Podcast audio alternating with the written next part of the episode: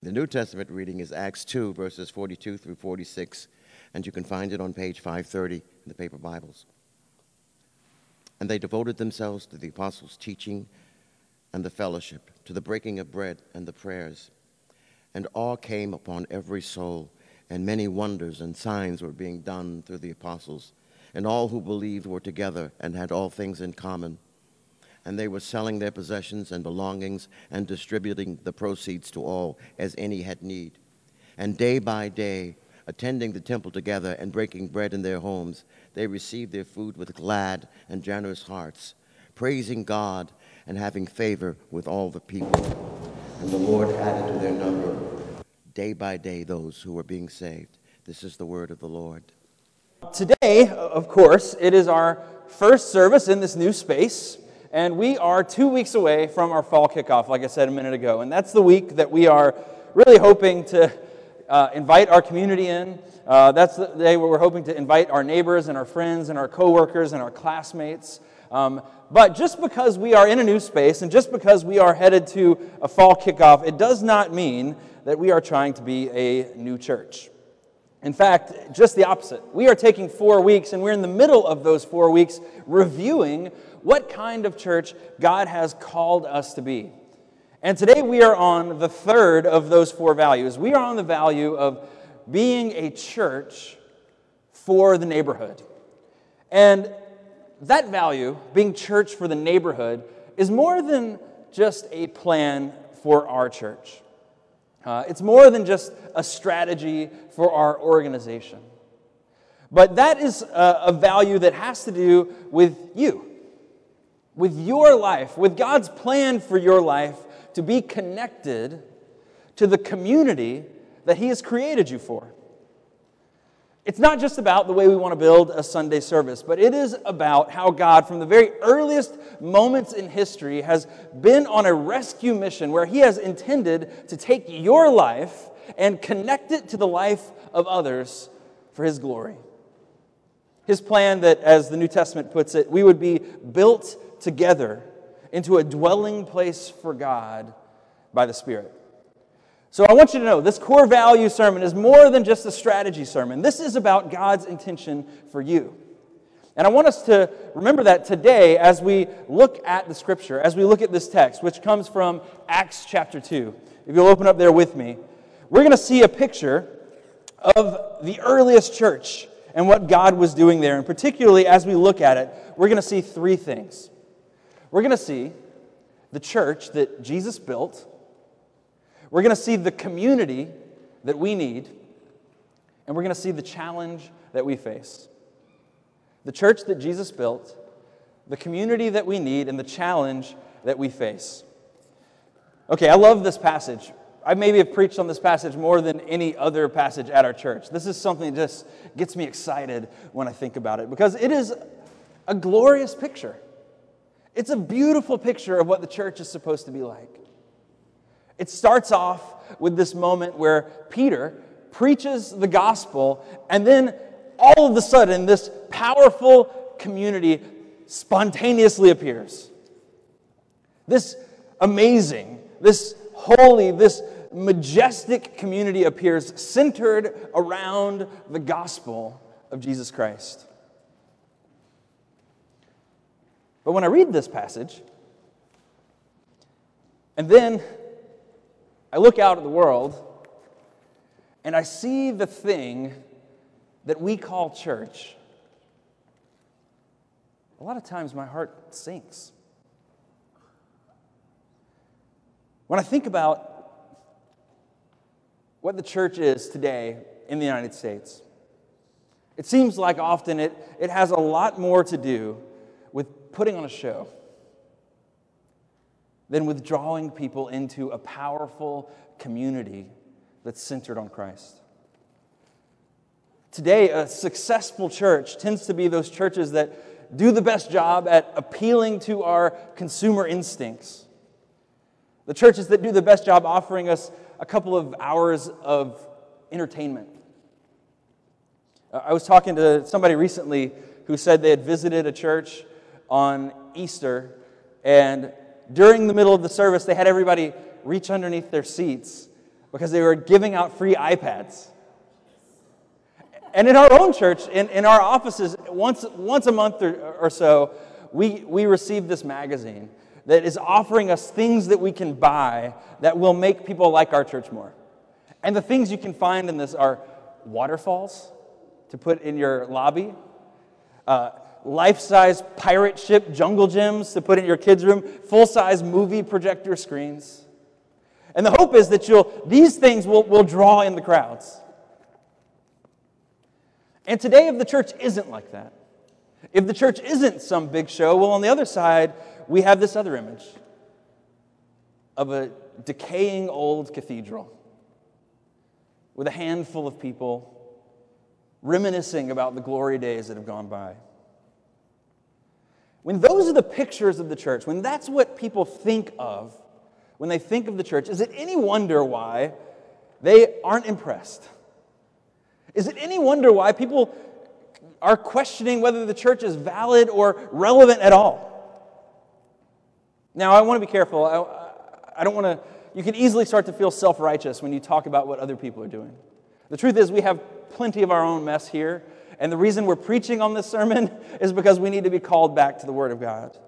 But the point is, the reason I bring up the big shows and the empty buildings is because that way of doing church is a far cry from what you see described in the New Testament.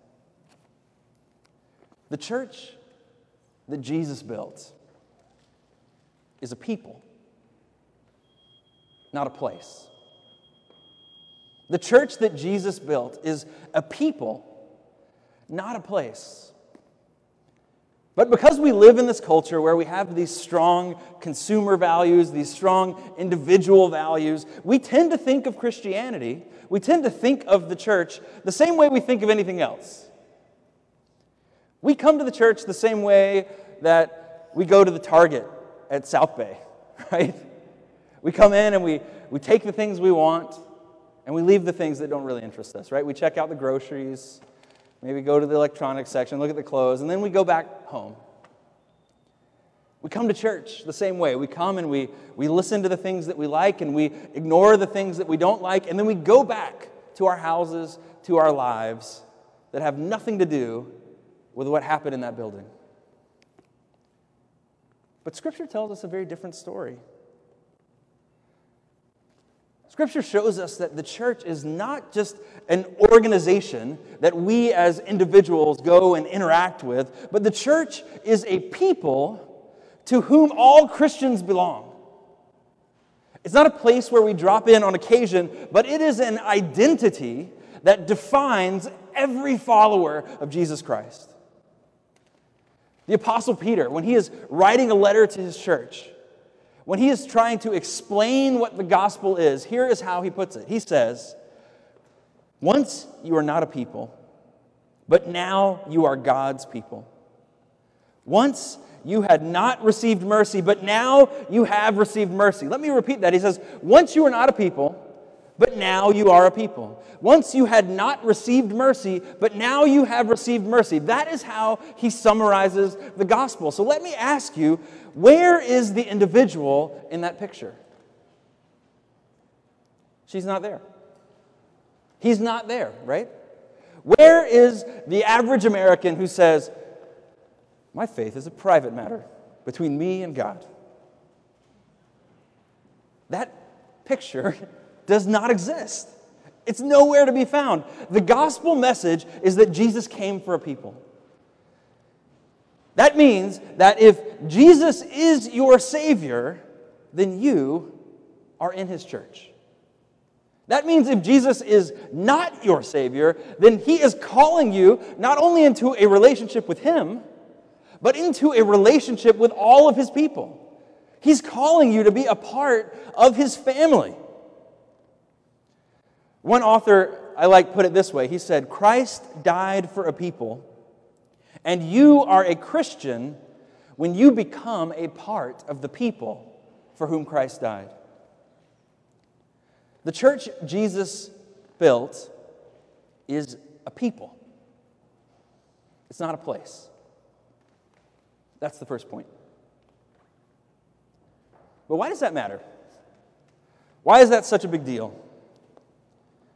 Well, it's a big deal because we need this kind of community.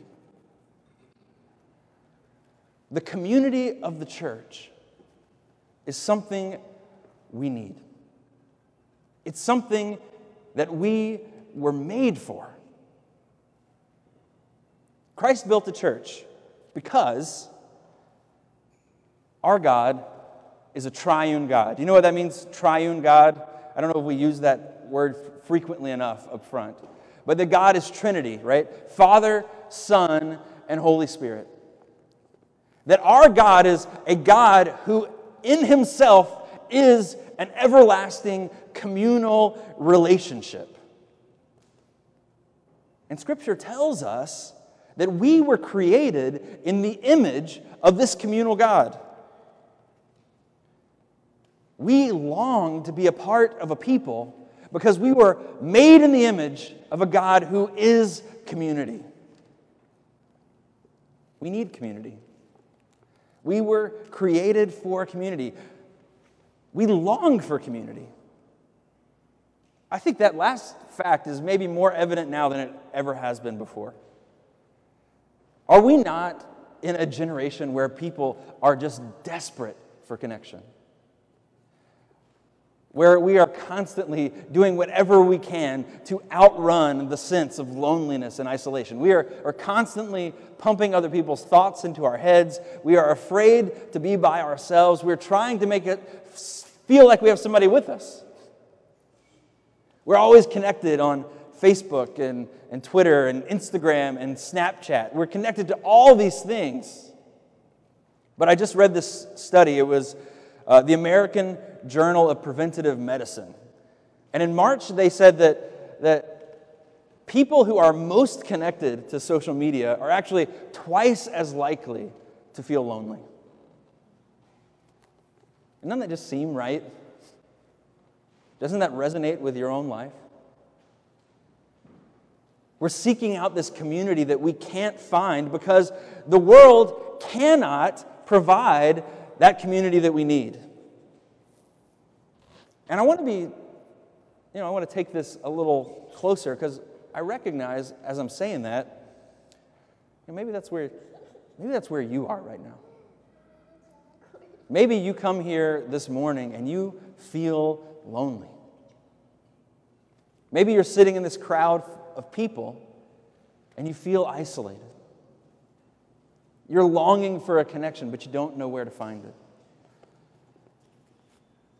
Well, I want to encourage you.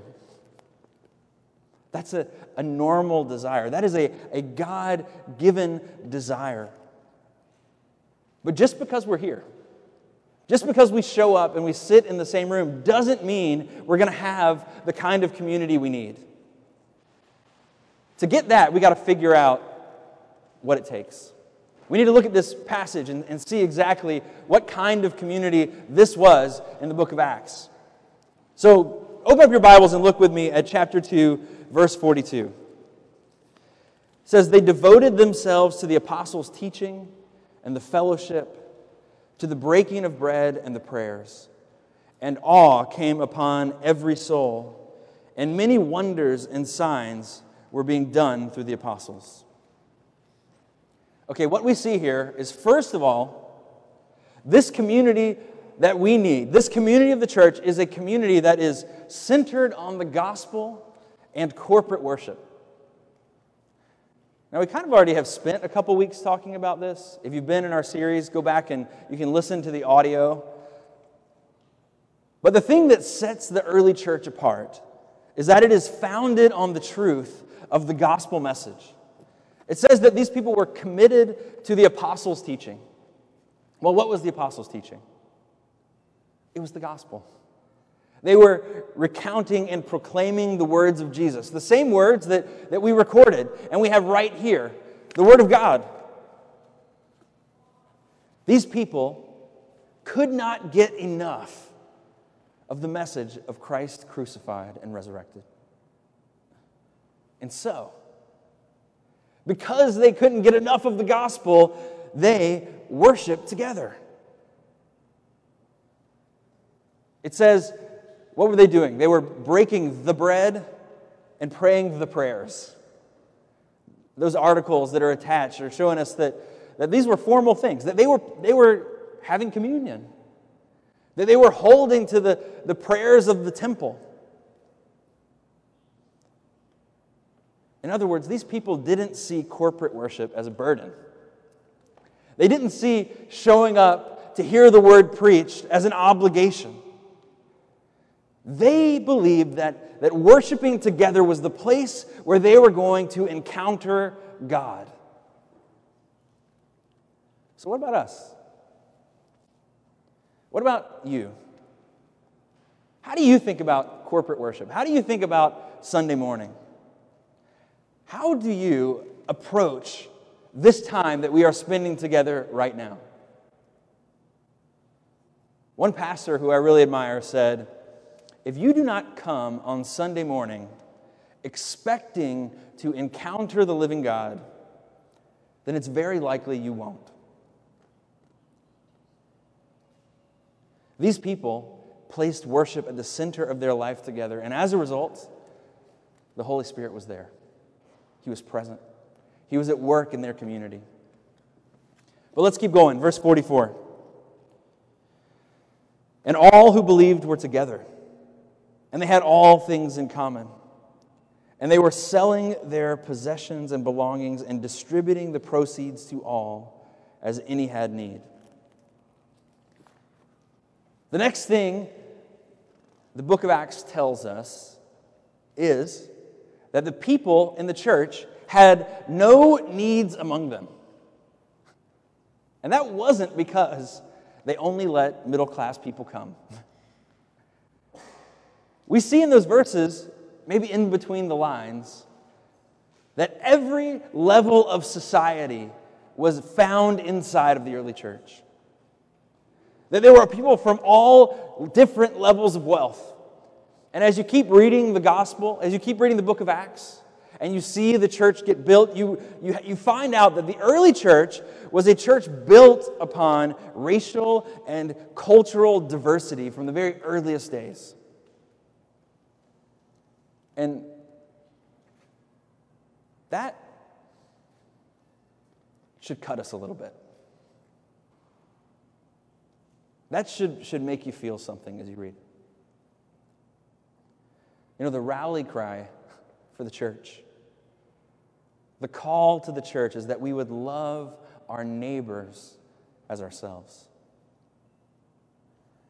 And so I think a good measure for the church, a good question that we should always ask is Are our neighbors present in the church? If we're really a neighborhood church, then our church should look like our neighborhood. Does it? Are our rich neighbors here? Are our poor neighbors here? Are our black neighbors here? Are our white neighbors here? Are our Latino neighbors here? Are our Asian neighbors here? And if not, what needs to change? What stumbling blocks, other than Jesus, are we allowing in this church? What sin do we need to repent of? Where are we failing in our daily lives to be obedient to Christ's command to love our neighbors as ourselves? The church of Jesus, the community that we need, is a community built with everyone in it. Let's keep going. Verse 46. And day by day, attending the temple together and breaking bread in their homes, they received their food with glad and generous hearts, praising God and having favor with all the people. And the Lord added to their number day by day those who were being saved. The last thing we see here is that the church was a living and a visible community. Now, we just moved our Sunday worship service. And so one of the things I had to do this week was get online and mess with our like you know, Google search listings. I had to change our little pin on Google Maps to show people where to find us. And one of the things I had to do was I had to change our business hours to say that we are only open from 8:30 until 1:30 on Sundays. And that kind of hurt me a little bit. because as I, I wrote that down, I, I recognized that that is the exact opposite of what we are called to be as a church. We are called to be a church, not just a few hours on a Sunday morning, but the call to be a church is the call to be the people of God every single day of the week. Sure, we gather here, we come here for, for word and sacrament, but this place is not where the main work of the church is done. This place is not where the main work of discipleship happens. This is not where the main work of pastoring happens. This is not where the main work of evangelism happens. That happens in our homes. That happens around our dinner tables. That happens as we share our daily struggles with each other and point each other to Jesus. It happens when we help each other move or watch a football game together. When we bump into each other at, at Haley House or on Center Street in the middle of the week. The primary shepherding and evangelism and counseling and mercy and justice that the church does doesn't belong just to the professionals. It doesn't just belong to the, to the clergy. It is the ministry of all the saints as we are living our life together throughout the week. And pretty simply, that is why we are a neighborhood church. That's why our church is called Christ the King, JP Roxbury. Because we believe if that is going to happen, if that kind of community is going to form, then we need to have a place. And I recognize that not everybody in this room actually lives in Jamaica Plain and Roxbury. I know we got people just over the borders. We have Brookline and, and Dorchester and Roslindale. And, and I just want to say, you guys, you're not sinners. I'm not mad at you. I don't want you to go somewhere else. But what I'm saying is the reason why we have a center, the reason why we have anchored ourselves in Jamaica Plain and Roxbury is because we recognize that to be together, realistically, you got to have a place to be.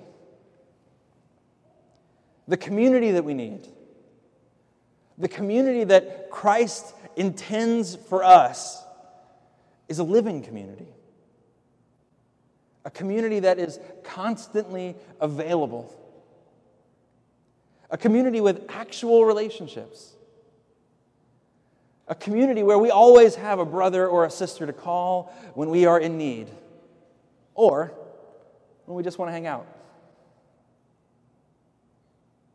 And that kind of community that kind of church is visible. That kind of church is not closed six days a week. That kind of church doesn't just happen in this room, it happens all over the neighborhood. And as a result, people see it. And it's attractive. In Acts, people saw the church. And it wasn't because they came to visit on a Sunday morning. People saw the church because these Christians were living in a place and living radical lives. People were drawn to it because they realized the church was different than every other community in the world. They were drawn to it because they saw that the church had power. That's the church that Jesus built. A church that was centered on the gospel, that was centered on worship a church that embraced the whole tapestry of the community, where everybody was there, and a church that was visible, that was together all week long. That's the church Jesus built, and that's the church we need. That's the church we are called to become. But we have a challenge. We face a lot of challenges if this is what God wants for us. Look back again at the passage. Verse 44. And all who believed were together, and they had all things in common, and they were selling their possessions and belongings and distributing the proceeds to all as any had need. I've heard a lot of people preach on this passage before. It's a very famous passage. And almost always, they make a point to go out of the way to say something like, but you know, this wasn't communism. You know, this wasn't a commune. This wasn't communalism. You know, people still had their own possessions and things. I, I think they partly do that because they want to be faithful to the text, but I also think there's a, an instinct in here because they want to try to turn the volume down on that passage a little bit. They want to make it a little less difficult to hear. And when we do that, I think we undermine what this text is trying to show us. What we need to see about this church, what we need to see about this church that Jesus built, this community that we need, is that it is radical and is costly. It's one thing to talk about loving our neighbors. It's one thing to, to think we love our neighbors as we admire them as they walk down the street looking through the window.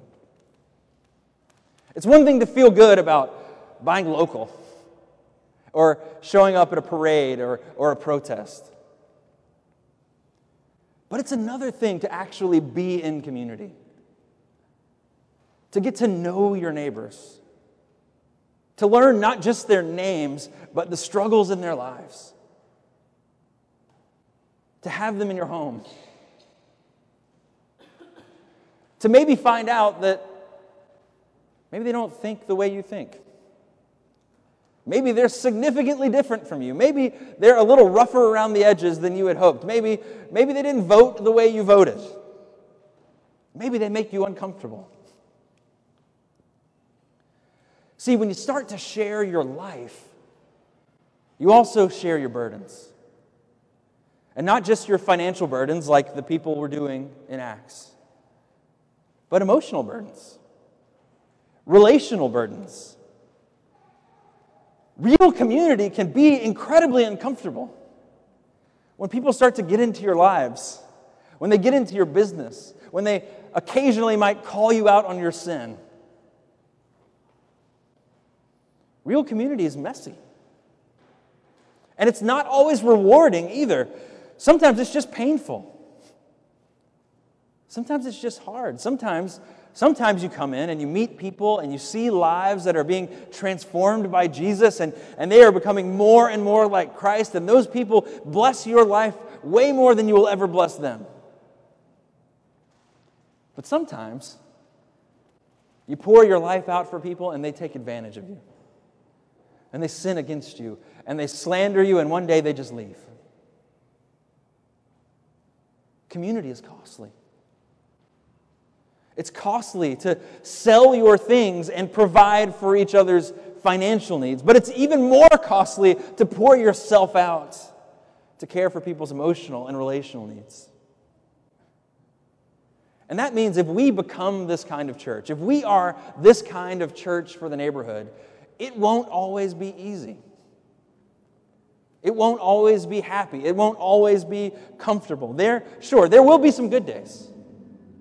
There'll be days like this where we have glad and generous hearts fellowshipping around the table. But there will also be days of discouragement. There are also going to be days with misunderstandings. But I want to encourage you that if we do this, if we live that way in the midst of those hard times, that is when we're going to see Jesus. You see, being a neighborhood church is a lot harder than being a consumer church. It's a lot harder than being a place where you come to have your needs met. In fact,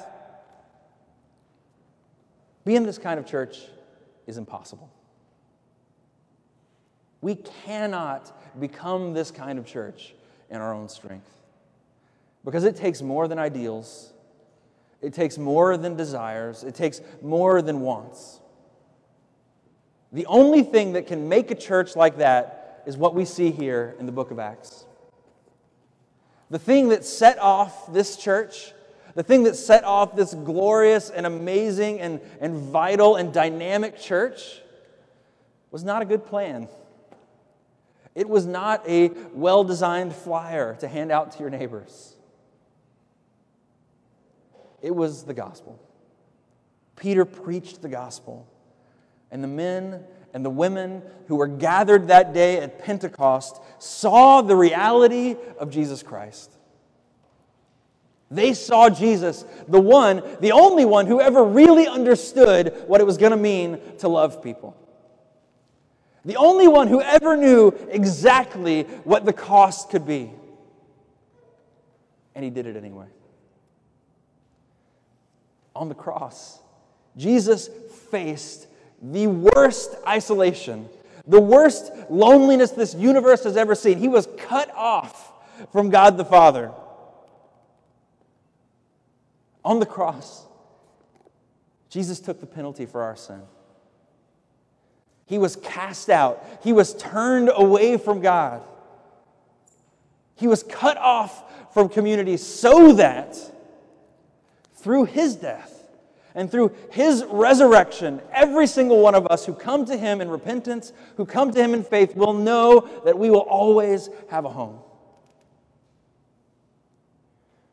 Because of his death and resurrection, we know that we will always have a family, that we will always be welcomed before the living God and be counted amongst the number of his people. Here's how Peter put it he said, Let all the house of Israel therefore know for certain that God has made him both Lord and Christ, this Jesus whom you crucified. Now, when they heard this, they were cut to the heart.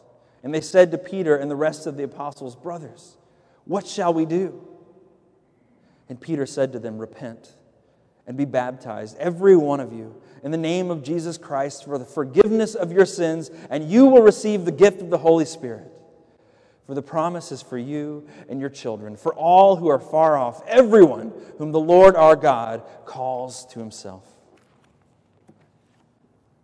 The key for us to become this kind of neighborhood church is not a new strategy. It's that we need to see Jesus.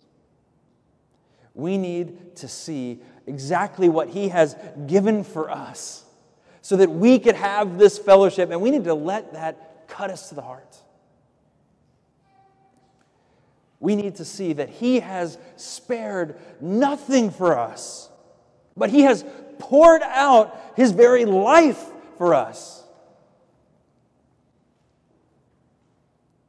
And when we see that, when we know that, we can go out and pour out our lives for one another, for this fellowship, and for this neighborhood. Let's pray.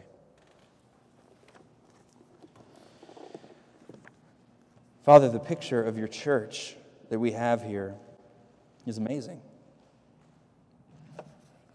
It's amazing to think that this church, just born, was fully grown.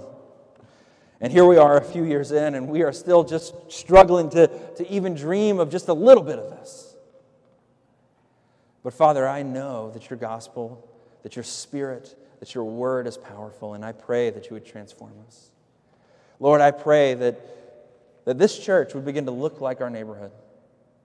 I pray that, that, that we, as your people, would be willing to sacrifice, that we would be willing to pay the price, to make sure that we are a church where none have needs. Lord, we pray for anybody here who, who doesn't know you, who doesn't know that community, and who is longing for fellowship. We pray for those who are in this church every week and they feel alone. Lord, I pray that today they might come to you, that they might come to the pastors, that they might come to anyone in this church and let us know that's where they are, and that they would find a welcome. Lord, we pray in Christ's name. Amen.